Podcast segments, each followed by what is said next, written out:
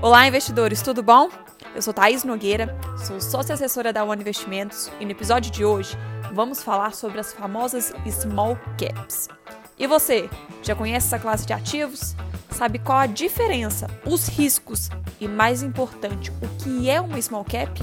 Então fica comigo que nos próximos minutos vou te explicar tudo sobre esse tema tão falado ultimamente por aí e que você, claro, não pode ficar de fora.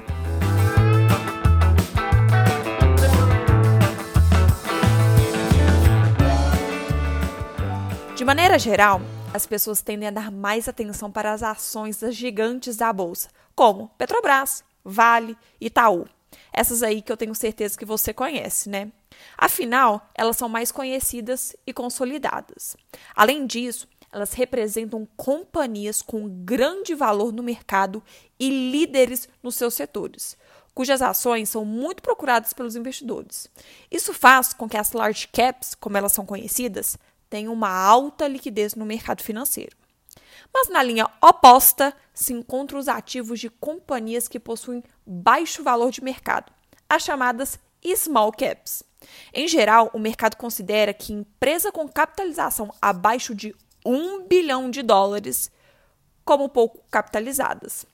Os ativos de empresas dessa categoria não são tão procurados, tendo, portanto, uma baixa liquidez no mercado, muito diferente das large caps.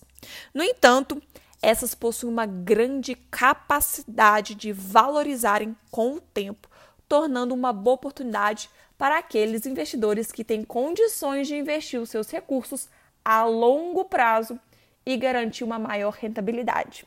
Gostou? Muitas pessoas acreditam que ao investir em small caps, estão investindo em ações de pequenas empresas que possuem maiores riscos, que estão investindo em empresas economicamente mais fracas, que possuem baixa governança ou que não tenham nenhuma liquidez no mercado. Mas deixa eu te falar que isso não é verdade. Puro mito. Para você ter uma ideia desse segmento, ações de empresas como Arezo, Azul, Embraer, Cirela, Marfrig, todas fazem parte do índice Small Caps. Então, essas empresas não são pequenas, né? Você que conhece, se é que você conhece uma delas, sabe muito bem do porte dessas empresas.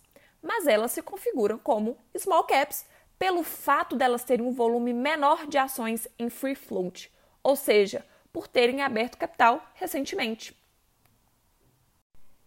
E por que investir em small caps? Bem, a verdade é que investir em ações small caps pode ser uma boa estratégia para você, investidor, que busca alto potencial de valorização.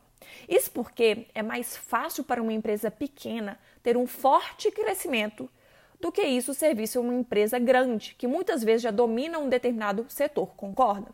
Essas empresas geralmente possuem uma menor necessidade de capital para crescer, costumam se posicionar em nichos de mercado com menor competição e costumam ter uma, uma maior assimetria de valor e menor cobertura pelo mercado, o que permite, assim, você, investidor, identificar boas oportunidades com maior frequência. Outro ponto muito importante da gente considerar ao investir nessa classe de ativo são os riscos e a chamada volatilidade.